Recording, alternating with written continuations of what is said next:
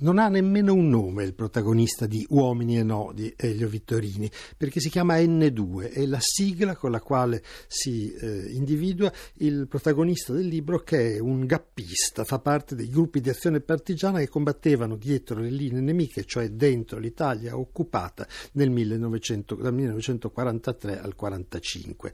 Eh, N2 vive a Milano, lavora alle spalle eh, dell'esercito tedesco cercando di colpire volta per volta quelli che sono i personaggi più in vista e di eliminare i personaggi più eh, dannosi per la lotta partigiana. Dentro la storia che si snoda tra un attentato, un assalto a una caserma, il tentativo di uccidere un seviziatore, ci sono anche i rapporti personali che N2 ha con gli altri protagonisti della storia. Sono rapporti complessi in cui bisogna giustificare la continua violenza che il partigiano deve operare. Gli uomini si chiedono perché, che cosa dobbiamo fare, forse è giusto uccidere oppure no. E soprattutto quando ci sono le rappresaglie, vengono uccise 10 persone per ogni tedesco ucciso, è giusto sacrificare 10 dei nostri per ogni nemico? La risposta è sempre una sola, è cosa giusta, perché ci siamo chiesti quando non potevamo colpire come fare a liberarci di un invasore violento e odioso.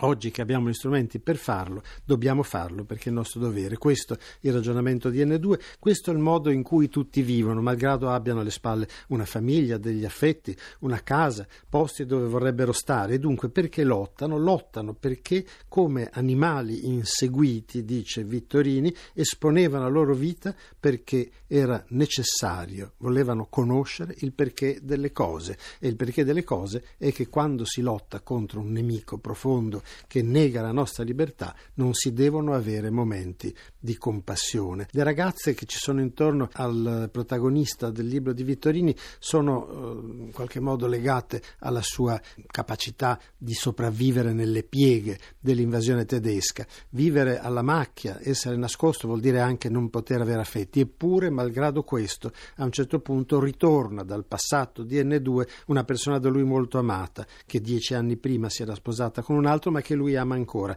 La riceve nella stanzetta dove vive nascosto e vorrebbe anche fuggire con lei, ma dentro di sé sa che questo non può succedere perché la sua lotta è un'altra, perché è perseguitato, perché sa benissimo che prima o poi qualcosa accadrà. E infatti durante uno degli assalti vari dei suoi amici muoiono, la liberazione è lontana e Berta, la ragazza di cui è innamorato, che vorrebbe stare con lui, gli chiede di fuggire, non può assolutamente strapparlo a quello che è il suo dovere. Quello che eh, accade eh, nel libro è che piano piano dentro N2 si costruisce una consapevolezza di qualcosa di talmente terribile e profondo che non può non strapparlo anche all'affetto di Berta, che sì, lui aspetta, aspetta disperatamente, ma siccome gli eventi precipitano non potrà a un certo punto che immaginare di vivere senza di lei. Quello che accade è che a un certo punto durante un uh, assalto uh, del GAP alla, a una colonna militare Viene arrestato un uomo che non c'entra niente, il quale per difendersi uccide uno dei cani dei tedeschi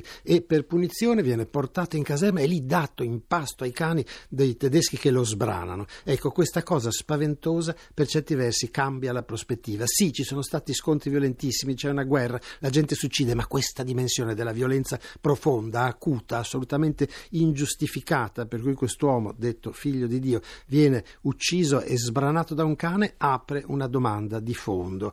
Uomini e no di Elio Vittorini vuol dire proprio questo. Che cosa sono gli uomini? Ci sono degli uomini che possono far sbranare un uomo dai propri cani. Io vorrei vedere gli altri, dice il protagonista, che si rendessero conto di quello che hanno fatto e si mettessero lì a chiedersi come un cane a guaire sotto un letto e a gemere per la paura della punizione che li riguarda. Può darsi che guaiscano, ma in tal caso sono cani. Ma noi, si dice il protagonista, vogliamo sapere un'altra cosa e come sia dentro l'uomo quel modo di comportarsi e se è nell'uomo quello che essi fanno quando offendono. Che cos'è l'uomo? Che cos'è nell'uomo? Nell'uomo c'è la violenza, nell'uomo c'è qualcosa di spaventoso e se questo è dentro l'uomo, allora quegli uomini vanno combattuti perché senza più essere quello che noi siamo, siamo costretti a diventare la stessa cosa che sono loro e noi presumiamo di essere come loro, ma in realtà stiamo combattendo perché diciamo che loro non sono uomini e noi che, com- che li combattiamo siamo uomini. Ecco questo il nodo centrale centrale della storia, in cui a un certo punto,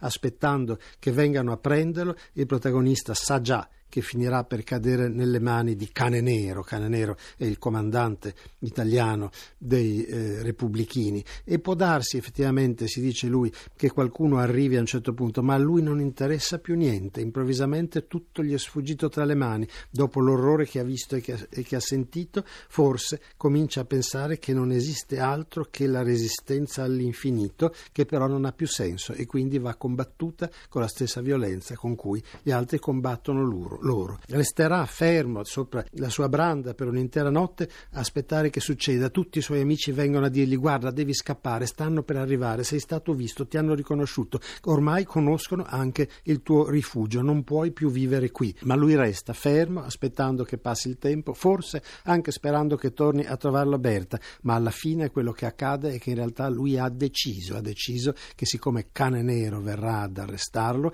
quello sarà il momento in cui lui potrà dimostrare dimostrare che gli altri non sono uomini e lui lo è, che gli altri si sono comportati come cani e lui non è un cane, che gli altri hanno dentro di sé quella dimensione violenta e terribile, naturale quanto irrazionale, per cui bisogna uccidere e che lui uccide soltanto perché bisogna. E così, passata questa nottata con l'arrivo di tutti gli amici, con la comprensione di tutti, con un giovane operaio che viene lì e gli dice guarda puoi scappare attraverso i tetti, ti aiuto io, ormai sono qua sotto, stanno arrivando, ma c'è ancora ancora lo spazio per fuggire, lui rifiuta, rimane seduto sul suo letto, aspetta che arrivi il momento e quando cane nero entrerà gli sparerà, avrà compiuto così il suo destino e una vendetta contro i cani che si sono ribellati alla loro umanità.